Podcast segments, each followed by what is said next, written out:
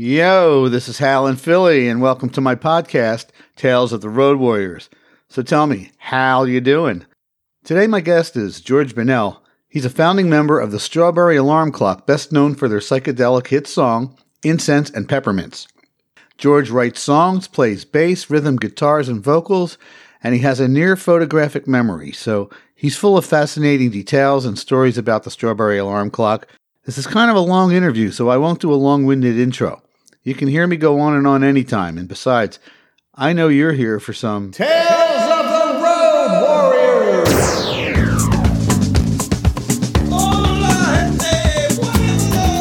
I must apologize for the audio quality. It's not as great as I would have liked. So, to help you out, I included the names of the band members, past and present, talking points, and below the talking points, a full transcript of the conversation below. And now, a conversation with me, Hal in Philly, and George Bunnell of the Strawberry Alarm Clock.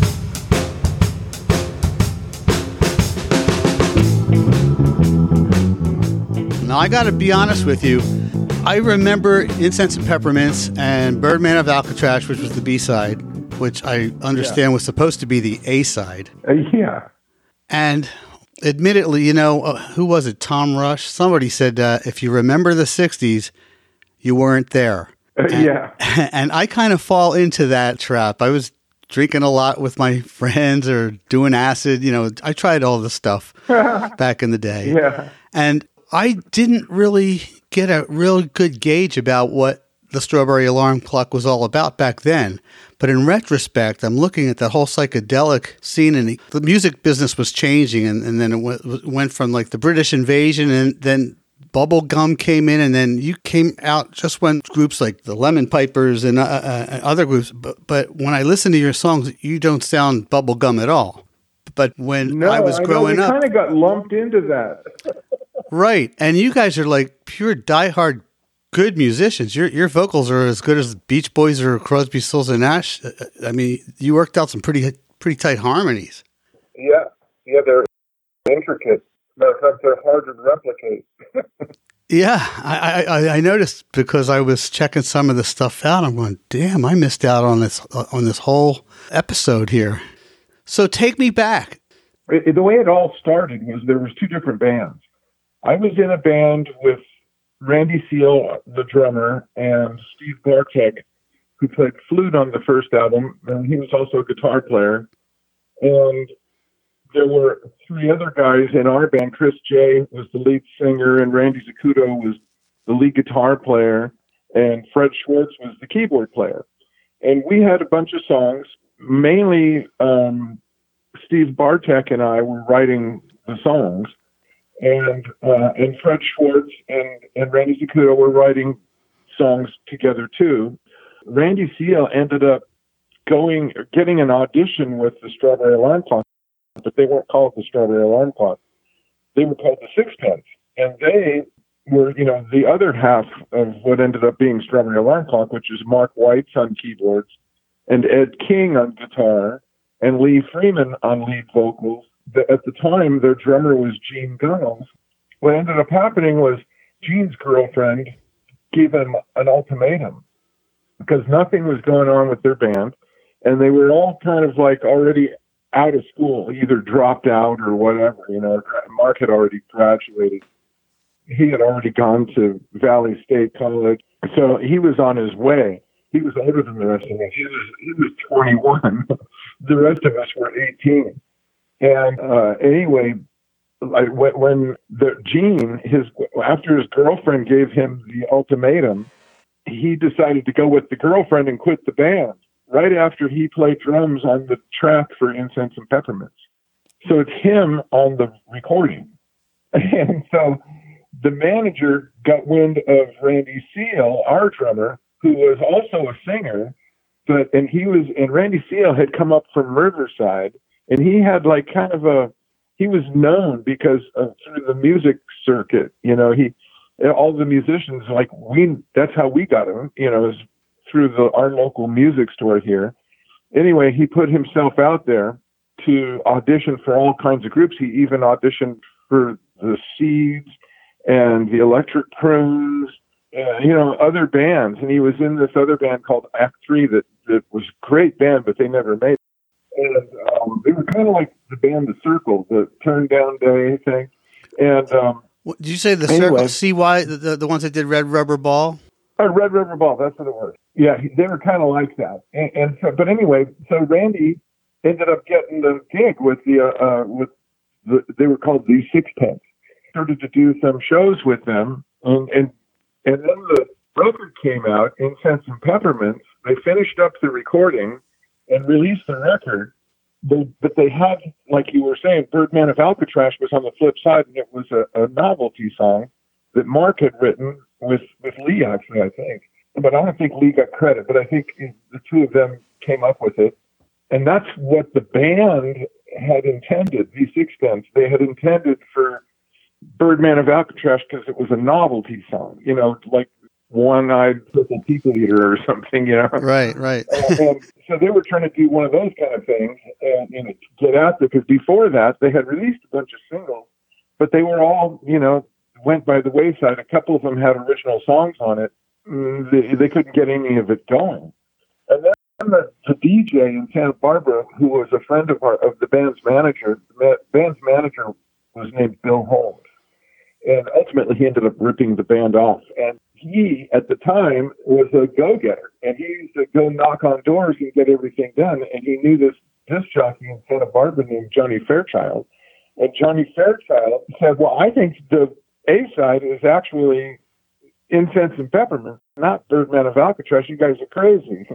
And so he started playing Incense and Peppermints instead of Birdman of Alcatraz. Well, first of all, he, he like a disc jockey can make or break a record pretty much just by how often they play it or what they say when they're playing it. You know, Right. But he got the the build up going and and made it the the number one most requested song of the week, which was what they used to do in those days. Right. People used to call in and request the songs to be played, and so and that happened all over the country actually, but. Incense and Peppermint started on one station, and it, was in Santa Barbara. It was called KIST. And Johnny Fairchild was the disc jockey, a really nice guy.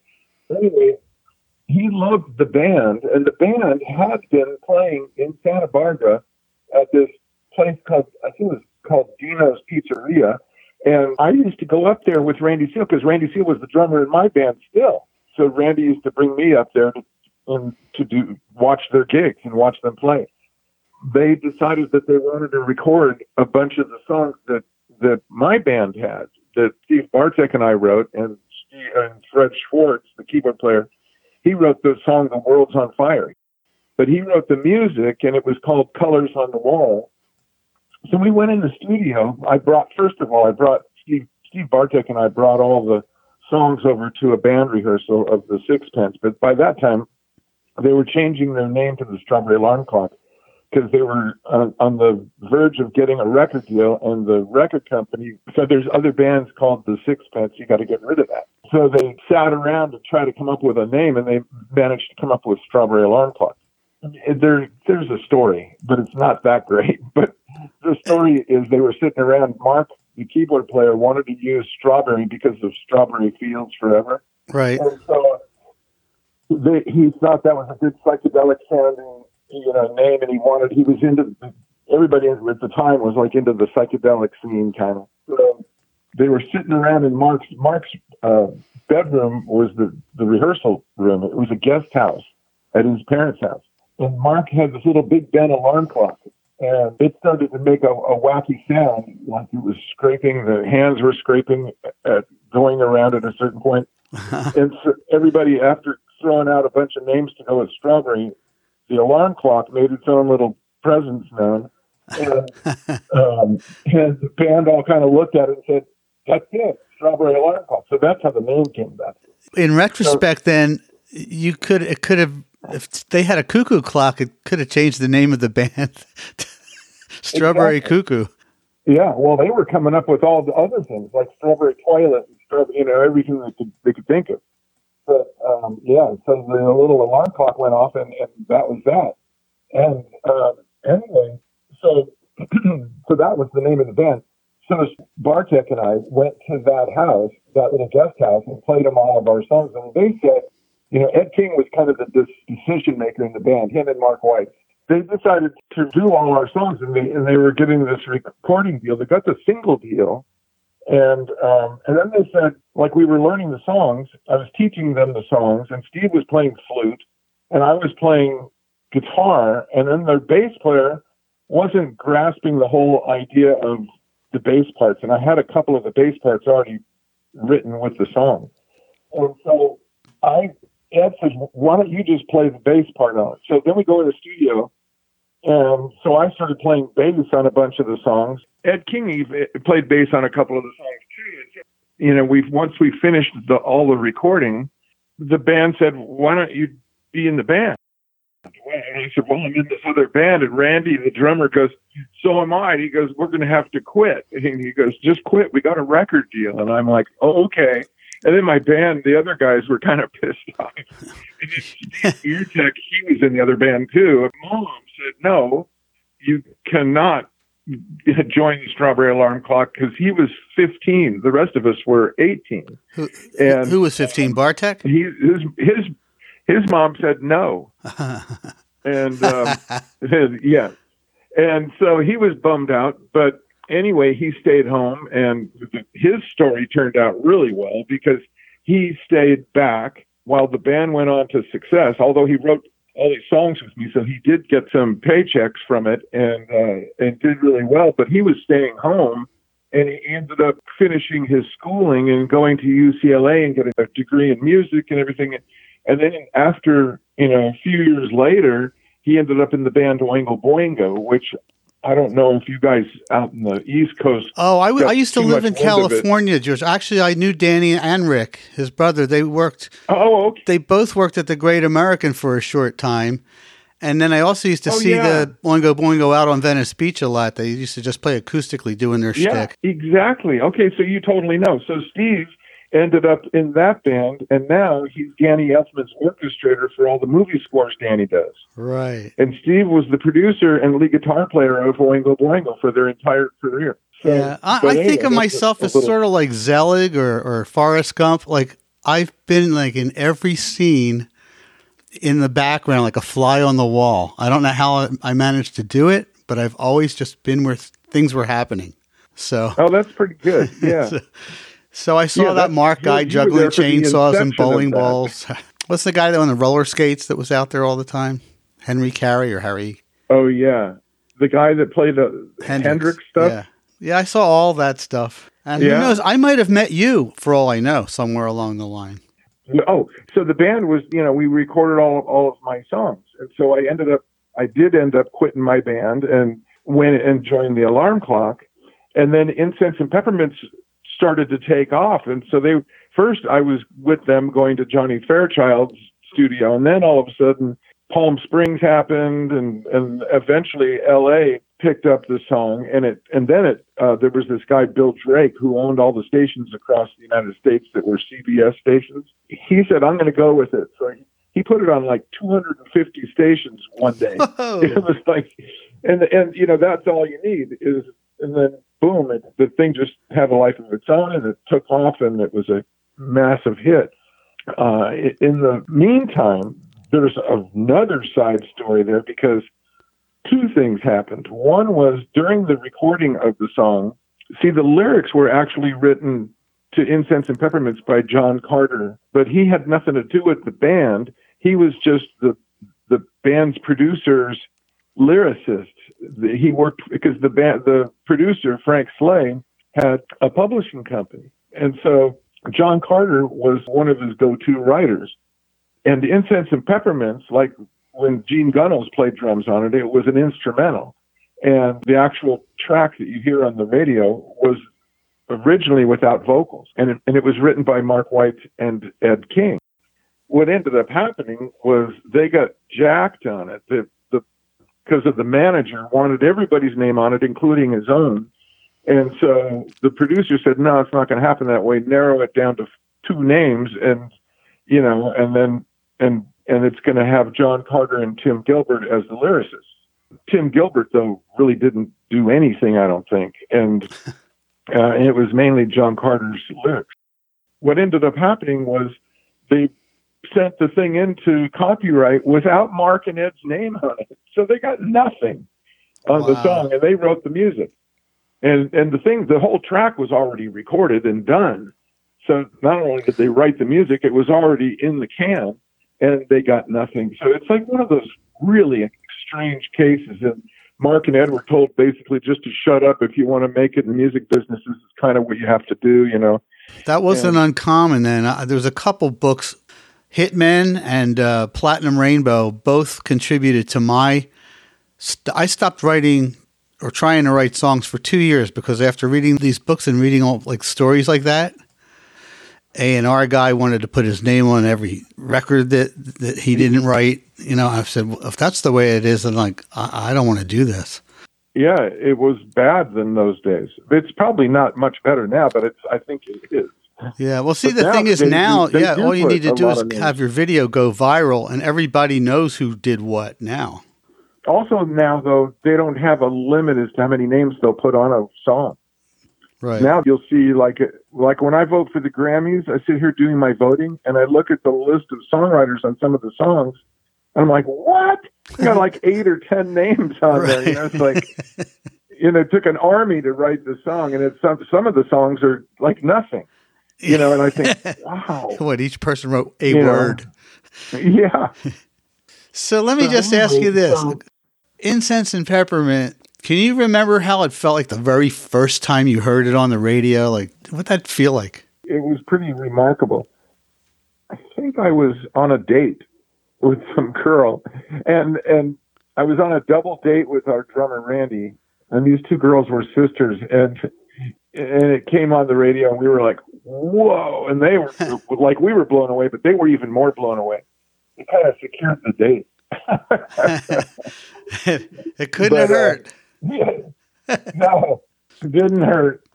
Anyway, there was one little extra little tidbit on incense and peppermints. So after John Carter came back to the band with the lyrics he wrote, they tried everybody's voice in the band to see whose voice would fit. Uh huh. And and it was the song was since it was already recorded, it was in E, and the key wasn't right for any of the singers in the alarm clock.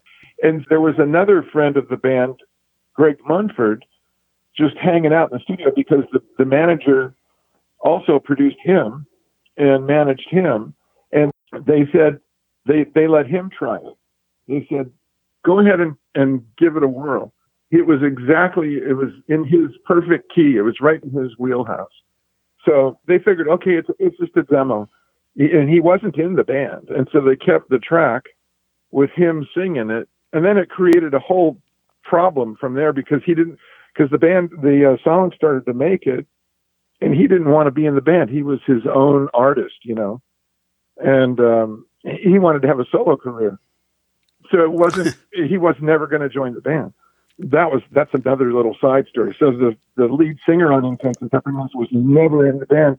And he did the song like in one take anyway. Whatever three minutes or something that the song was is how long he was in the band. Uh, see, now I did. I never. Yeah. I for some reason I just assumed that was you singing lead. So, uh, no, So what's it? What, what's his name? no, uh, Greg Munford.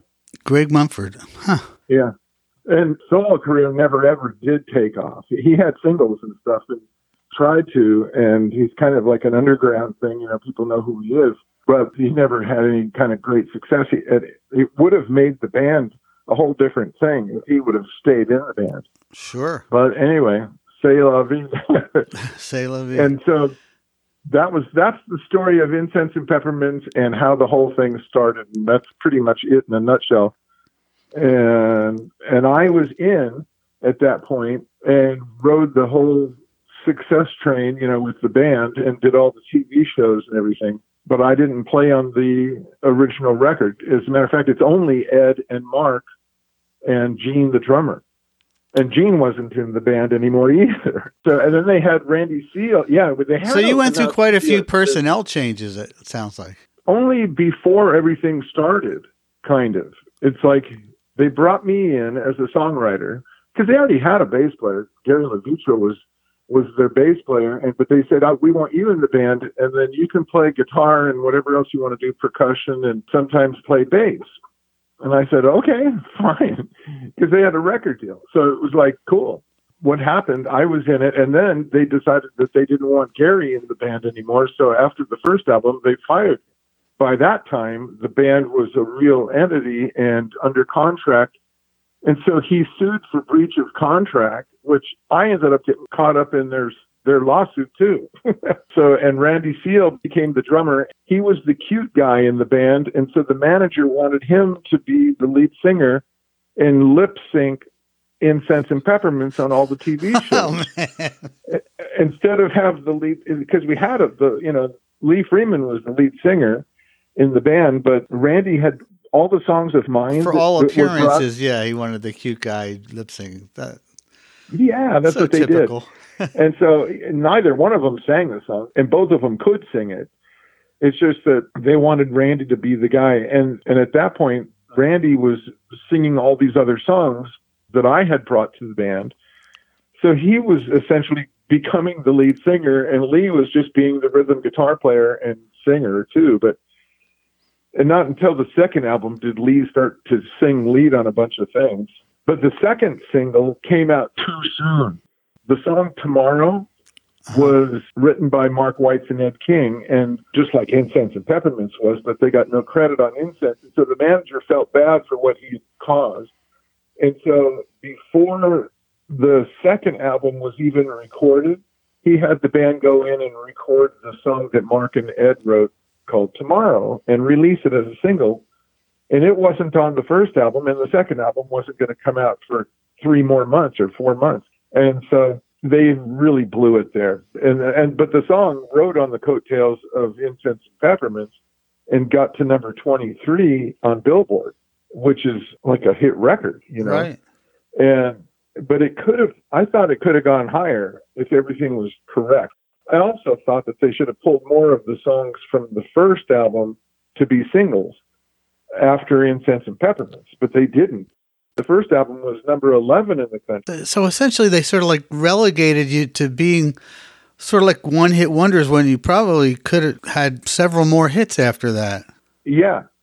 Yeah, and it was we were never really a one hit wonder because the you know the the album was number 11, the single was number 1 and then the follow-up single was number 23. Right. So there's like three hits right there in a row. But the second album didn't chart. It didn't even hit the charts because they the, the way that they screwed the whole thing up. That was the manager, and he was an idiot. Where's you know? he now? Is he? He was the guy that was responsible for making it all happen, and then he blew it all. He messed it all up. Is he still around, or? I think he passed away last year. Uh, That was the rumor. We we lost touch with him, but and somebody said, you know, he had this other. He started a record company called A Karma, and it was in out of Italy. It, it should have been Bad A Karma. yeah, or just bad um, karma. B karma. The beast Yeah. for bad. Yeah, yeah, B Karma. And so, but yeah. So anyway, he and he continued ripping people off all all the time, and he re- ended up releasing all of the the sixpence singles on A Karma. You, you were saying they brought you in as a songwriter. So, were you writing songs for other other groups or other people too, or do you Just- continue No, to? just my me me and Steve Bartek lived next door to each other, and we wrote songs every day. ah, And so, yeah, so we had and we were writing them for our own amusement, and then the band I was in was doing some of them.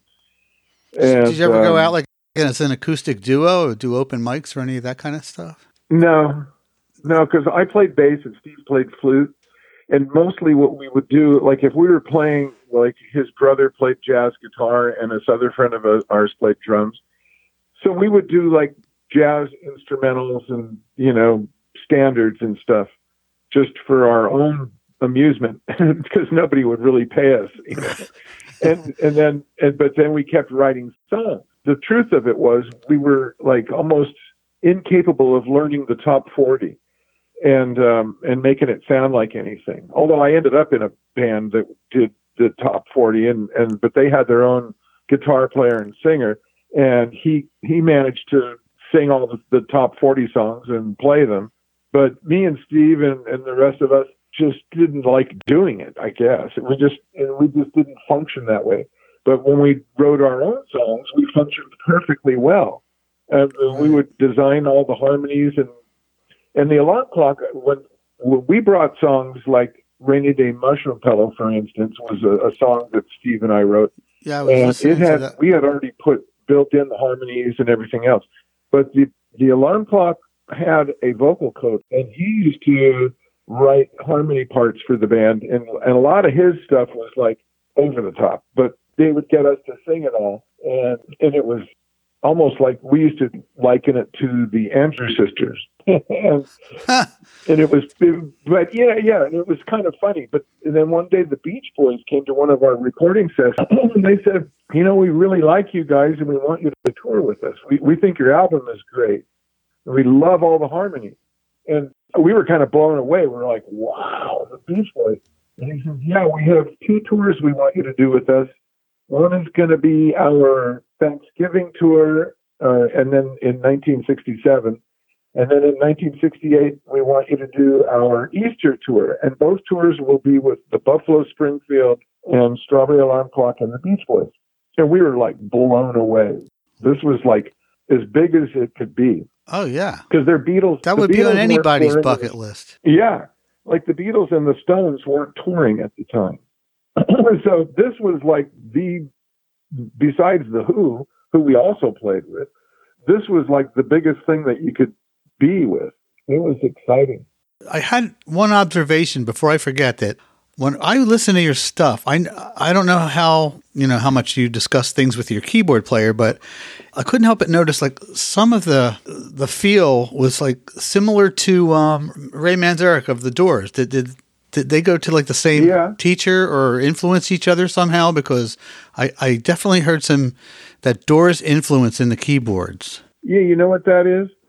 Both of them were classically trained uh, on key on piano, and they switched over to organ, and neither one of them could play the Jimmy Smith kind of style of organ, which was what our keyboard player in in the band I came out of. That was what he did. He played like Jimmy Smith Right. and you know, and those guys couldn't function like that as a you know that kind of, and so they brought in what they knew, you know, which was the classical training, and they're both similar like that, but they didn't get it from each other. It just it's just the way it comes out when you when you put a farfisa organ Right.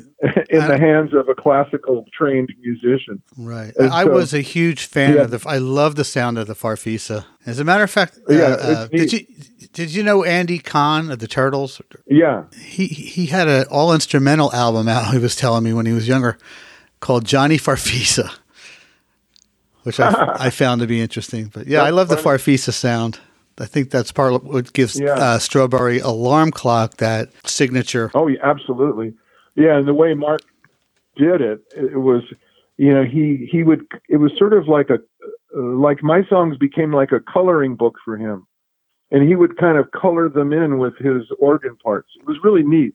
That that's And, a great uh, way of describing it. Yeah, Uh, yeah, it's it's it's what it was too. It's literally his coloring book. See now, Ed King's guitar playing, he was actually from the more blues style and kind of rock and blues and everything, but he loved Robbie Krieger of the Doors. So he also had something to do with making it sound like the Doors. When I first got in the alarm clock, part of the set were Doors songs, and they they did light my fire. See, now you're making me feel better that I that I was able to pick up on that. You did. and Ed King later, you know, like Robbie Krieger's a friend of mine, but Ed, when I know Ed, when he met him, I I'm sure he told him that you know you're like one of my greatest influences because he was. Robbie Krieger was a huge influence on Ed, but then Ed kind of went away from that went more into not using fuzz tones or any kind of pedals. He he just started to play straight sounding guitar. And he ended up in Lynyrd Skynyrd, which came about because Lynyrd Skynyrd was the opening act for the alarm clock on like two different tours. And so they became friends and they told, and, and Ed and the singer from Skynyrd, they got along great. They used to sit around and play on the d- days off or, or whatever at night. And, um, they, they liked the same kind of stuff. And so Ronnie Van Zant told Ed, if the alarm clock ever breaks up, call us. And then that's what ended up happening. The alarm clock ended up breaking up. Ed got in touch with Ronnie Van Zant and drove out to wherever he went to, I think Jacksonville or something, Florida, and uh, hooked up with them. And because their bass, they, they said, oh, good, you know, our bass player, do you want to play bass? And Ed said, sure. So that's what ended up happening. Ed played bass on the first Lynyrd Skynyrd album. He played bass on Freebird. Really? yeah, Sam. yeah. And then he ended up, you know, by the second album, they said, because their bass player wanted to get back in the band. And so by the second album, they said, Ed, Leon's coming back in the band. Uh, he he quit for the similar reason as Gene Gunnels, our drummer with the alarm clock. Leon Wilkeson's girlfriend or wife, whatever it was, wanted him to work for her dad's ice cream company. And so he went and did that. And he quit the band. And then the band became successful. So he wanted to get back in. Funny thing is, is that Randy Seol and I quit the alarm clock after the after we finished recording the third album because the, the manager was so crooked and then we started finding out what he was doing and so the band was going to fire the manager but then at the last minute the manager said he had cancer and only six months to live and mark and ed and lee didn't want to fire him and so randy and i quit and when we quit they called Gene Gunnels and got Gene Gunnels back in the band as their drummer. So he came back in and did the fourth album, Good Morning Starshine album. But anyway, when Lynyrd Skynyrd said, you know, Leon Wilkeson is coming back into the band, Ed thought he was out of a gig, but they said, no, no, no, we want you to play guitar. So Ed moved over to guitar from bass. And on the second album, it's Ed playing lead guitar, like on Sweet Home Alabama. Ed plays both of those guitar solos and he co-wrote the song. That's amazing. So all you guys are like multi instrumentalists. You weren't relegated to just one instrument, so that that had to help a lot. Yeah, I used to have to. I used to have to play guitar and percussion and mandolin and bass, and I was forced into it. I used to fake flute because Steve couldn't be in the band, so he had flute parts on a couple of the songs that I used to like if we did Rainy Day Mushroom Pillow or Worlds on Fire, they used to have me fake like I was playing flute. you know, I was listening the other day. I was listening on YouTube to um, was a Curse of the Witch. Oh yeah, Curse of the Witches. Yeah, I'm listening to that. I'm, thinking, what the actual f? That that's a very yeah. interesting song. It's a weird. Did, song. did you write that? what happened? Well, Yes, I wrote the music to it. Randy Seol wrote the lyrics to it, but it was originally an idea that Steve Bartek had. But by that time, Steve wasn't on tour with us.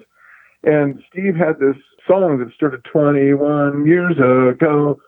And, and so Randy, and, it, and, it, and Steve's song, I think, might have even been called Curse of the Witches or something. But Randy really liked the idea of it. And then and I was working on this instrumental, which was the music for it.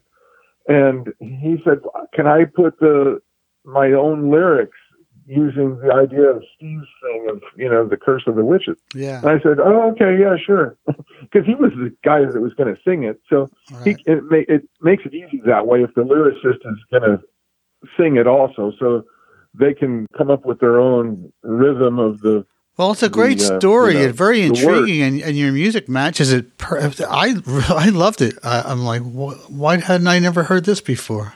Yeah, I, it was too long because in those days you would never get airplay off of a That's thing true. longer than three minutes, except for the Doors with "Light My Fire." Right, but that was yeah, but that was like a, a, jam, and the, yeah, they called it the album version. Yeah, exactly. We did the same thing with "The World's on Fire." We had a um, a long version and a short version. Did you perform Curse of the Witches on, on tour live? Never, no. Never did, huh? No, because Ed King hated it.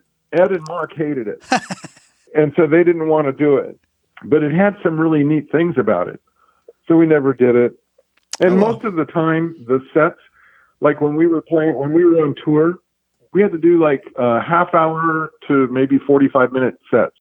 And all the shows were like mixed up with all different kinds of acts. Yeah. Like we played with Otis Redding. you know, it's like, and those things, they were like cavalcade of stars kind of thing. Yeah. I mean, you do, you You know, do like was- a lot of was- uh, oldies reunion shows and stuff. Yeah. Where the Where Are They Now tour? Oh yeah, they do it again. Yeah, they put a whole bunch of bands, and each band comes out and does 15 minutes or something. Yeah. Did you like do? Did you tour Europe or Japan or any in any of those places back in the day? Well, we were we were set up to do that because we were with the William Morris Agency, and then the band got busted in Peoria, Illinois. When that happened, and it, it was, we were framed. What what ended up happening was the things that we were just about to embark on got canceled. Like we had a tour that was supposed to be like France and Germany and and it was also supposed to include Japan. And then we had uh, the Dick Cavett show. I forget what else. There was a couple of other TV shows that immediately were canceled as soon as we got busted. What, what were you busted for? What, that had to be devastating. It was. They said the astronomer that like the headlines in the paper. This is a interesting bit. My mom was on her way to work in her car and she heard seven members of the Strawberry Alarm Clock rock group have been arrested in a narcotics raid. And she, my mom just started crying and turned her car around and went home Ah, and, and you know, and and then you know, in those you couldn't get it un, you couldn't unring the bell, so to speak. right. And Yeah, and you couldn't go You on know- your phone and, and go on the internet and see what actually happened. right, there was nothing you had to wait do. So she had to wait forever to get the Yeah. whole story. Oh my god. Yeah, there was like a couple of day, you know, thing, and then they so the like the next day, all the charges were dropped, and and it was illegal search and seizure, and they had planted a bag of pot in Mark Weitz's room. The whole thing was a joke, and then we got a rebuttal in the paper, but it was like a little blip. Two days later, they put this little. It, Why would somebody be dropped. so so hell bent on ruining your lives? Yeah, here they destroy the career, and it just it really messed everything up. That's an understatement. Yeah, that was the beginning of the end. Well, we could just jump like Yep. till till now. Things are going a little better these days. I take it, right? yeah, yeah. So we got together different times, like over, like in the in around seventy four. Um, me and Randy Seol and Steve Bartek got together and did because the uh, you know Ed was already on tour with Skynyrd, and so nobody was doing the alarm clock, and so we decided to do it, and we did. Um, we played at the the thing, the California Jam. I'm sure you remember that Yeah. in in uh, the Ontario Motor Speedway. hmm We played that show with this guy called Ben Balloon, and it and it was he had this gigantic logging balloon, and he would go up in the balloon with a keyboard and a bullhorn, and we would be on the ground on a platform on a stage and do the um, the whole set like that. Right. Anyway, we were on between Emerson, Lake and Palmer and Deep Purple, and he's singing and playing piano up there. Yeah, he had a Fender Rhodes. It was the craziest thing. Anyway, so that was one of the reincarnations of the band, and then it ended up dying. But we had, you know, like we had management. We were did photos with all. The, we were all ready to go. And then uh, from there, fast forward to like 1982, and we ended up me and Lee Freeman and and Randy Seol and Mark Weitz got together with Gene Gunnels. At first was not with Randy Seol, it was with Gene Gunnels, and we did a, a couple of shows in Santa Monica.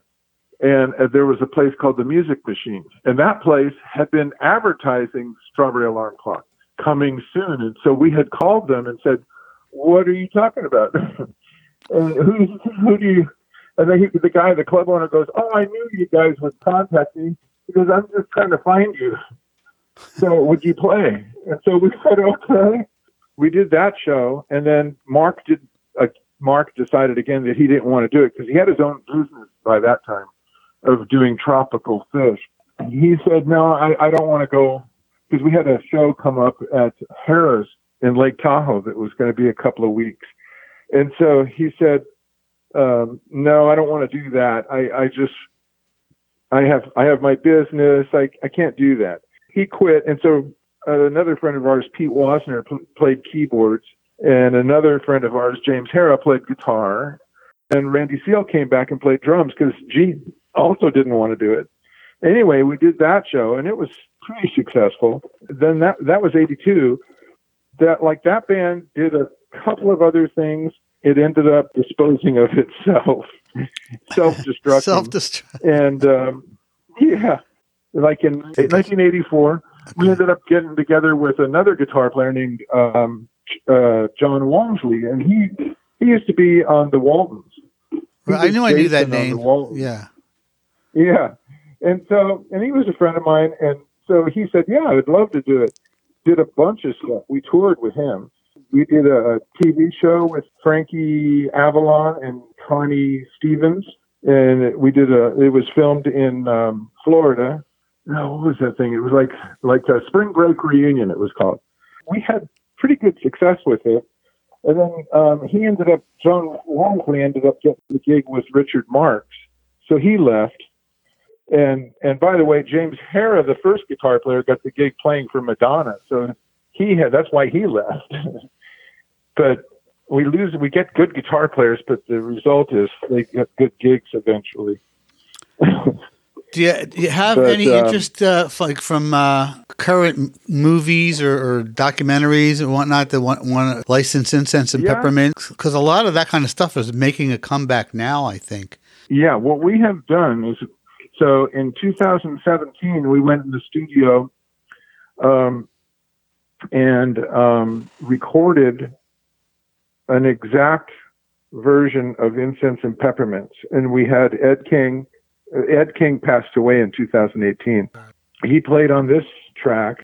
It was Ed, and we got the original lead singer, Greg Munford, Oh, really? and everybody. After yeah, all this time, band. Greg's back in the picture. Yeah, and uh, we get everybody to do you know their exact part. The, it was produced by a guy named Ken Roberts. It was his idea. Anyway, the concept of it was that we would own our own licensing.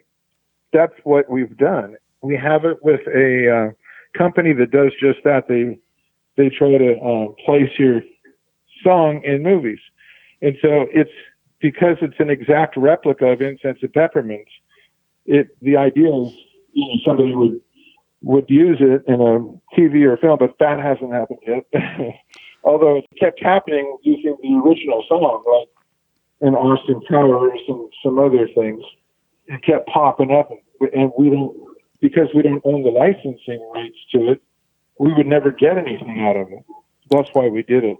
Uh, well, that makes So, sense. so you get get a little bit uh, on the back end. You know what I love about incense peppermints? It, it's almost like two, like a, sort of like the same thing like Suite Judy Blue Eyes. It, it's got one groove in the beginning, and then all of a sudden it goes into that sha la la. Like that's just so Oh, yeah, cool. yeah, that did was it originally written that way, or did you did you add that later? How did that come about? You know what? I'm pretty sure that was how it was written. But I think that the, the Yeah. Sha-La-Las were actually, I think, Randy Seol's idea. But the music to it was Mark. It was just ingenious to tag that on the end, though. I mean, I, th- th- that there's two things that make that song: the shalalas at the end, and the hi hat part where it just goes. Yeah. So, so yeah, yeah, that's Gene. And I mean that those those were Yeah, so, yeah, and so guess what happens? Like, fast forward to after we do a bunch of incarnations of the band. Then in, uh, in 2007, Roger Ebert, the film critic, his people contact me and they say, we want the original Strawberry Alarm Clock to close Roger Ebert's film festival. It was also in Illinois. It was in Champaign, Illinois. It, it's a, you know, the University of Champaign is a, like a film school kind of a thing. That's where Roger Ebert came from. They said, would you be willing to put the original band back together? And I said, yeah, it would take some doing. And they said, okay, well, look at it this way. Whatever it takes, do it. and we'll take care of everything. And I said, whoa, okay. So in 2007, I contacted Ed King and also Lee Freeman and Gene Giles and Mark Weitz and all of us went ahead and pulled the show together. We also had another friend of mine who was in the band after I left. His name is Paul Marshall. He had written a couple of songs for the movie Beyond the Valley of the Dolls. Right. That movie was the screenwriter on it was Roger Ebert. And so that's why he wanted the alarm clock. He had written Strawberry Alarm Clock into the script. Uh huh. The plot thickens. And yeah. And you know, I paid the Strawberry Alarm Clock four thousand dollars to play at my private party. You know, there was all these funny lines in the movie that people quote. The movie became like a cult favorite, especially here in LA. And we did it. We went there. It's called the Overlooked Film Festival. We ended up doing a whole set with all the original guys. As long as it didn't take place at the Overlook Hotel, it was probably very successful. What's that? The Overlooked Film, Film Festival. festival. And I was just saying, as long as Yeah, it didn't did- take place at the Overlook Hotel, which was, you know, the, the Oh. hotel in The Shining. Yeah, The Shining. Is that from The Shining? Yeah. I was just kind of making a little play on words. That would have been a good idea. we did that show, and it it brought the band back together. So ever since 2007, we've been without a manager and still playing. Uh, like, because in 2007 we ended up playing all year, literally all year, all the time. I was still selling cars. We even did a movie with all of us.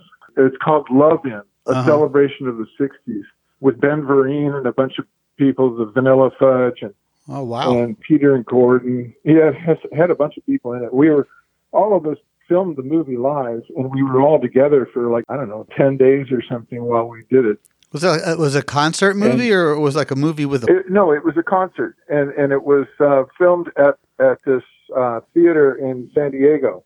But the movie's out there. It's it's like on. You can Google it. Netflix, maybe? Or it's got A Netflix or IMDb. Hulu? It's, it's called Love In, a musical celebration. A musical celebration. All right, if I can find any links to it, I'll put that in the show notes for the podcast so other people can Yeah. track that down. Speaking of which, um, where can people? f- Do you have? Uh, was it uh, strawberryalarmclock.com or the Strawberry Alarm? Yes, it's strawberryalarmclock.com. Do you plan on playing live anywhere anymore, or you just kind of just let, let Yeah, no, we still do. We play. We play. We've been playing every year, and yeah, Whiskey Go Go, July 11th. We play there twice a year.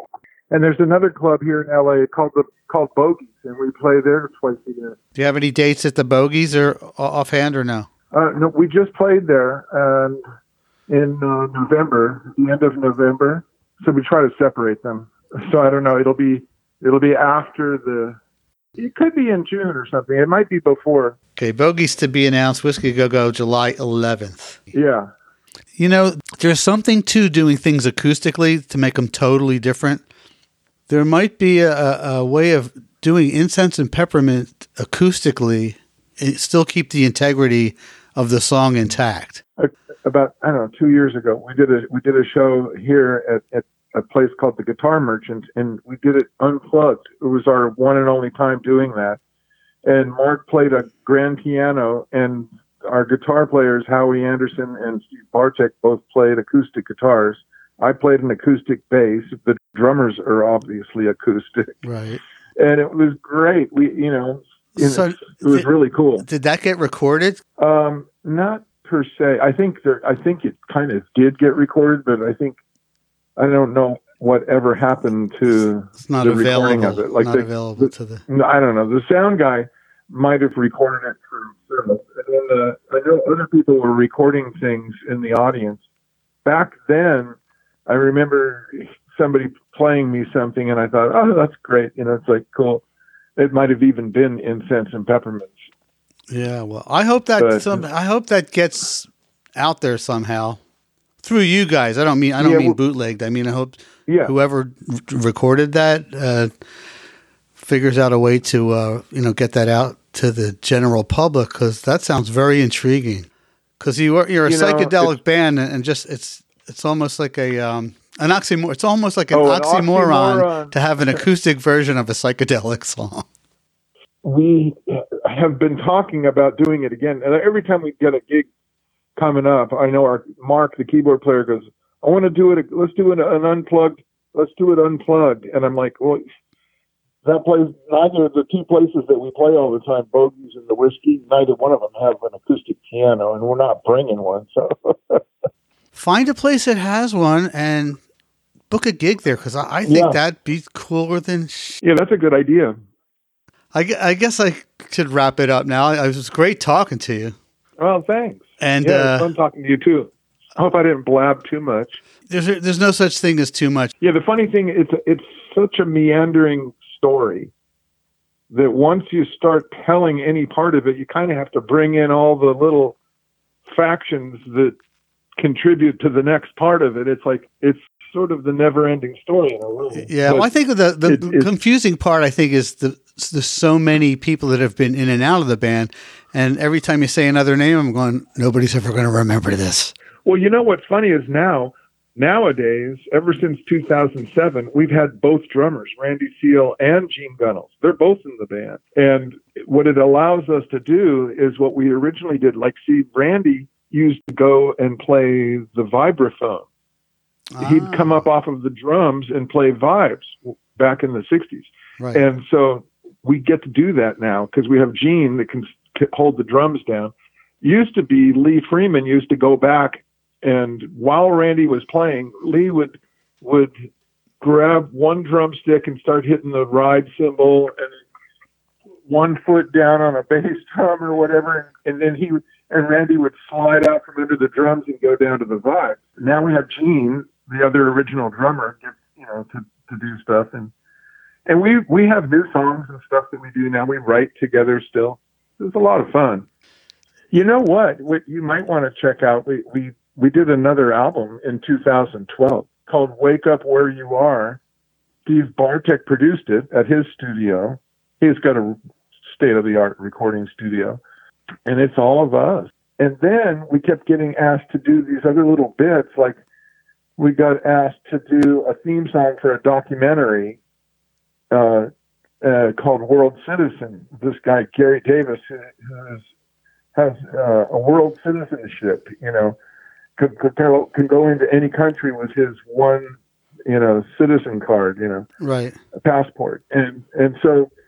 Uh, we have that song, which was just written for that. So that's on the album. It's called World Citizen. And then there was a couple of other ones. One of those, one was a tribute to Sky Saxon. He, he passed away while we were doing the album, and um, so his wife asked us to to record Mr. Farmer as a tribute to the Seeds. It's for an album that was going to raise money for something or other.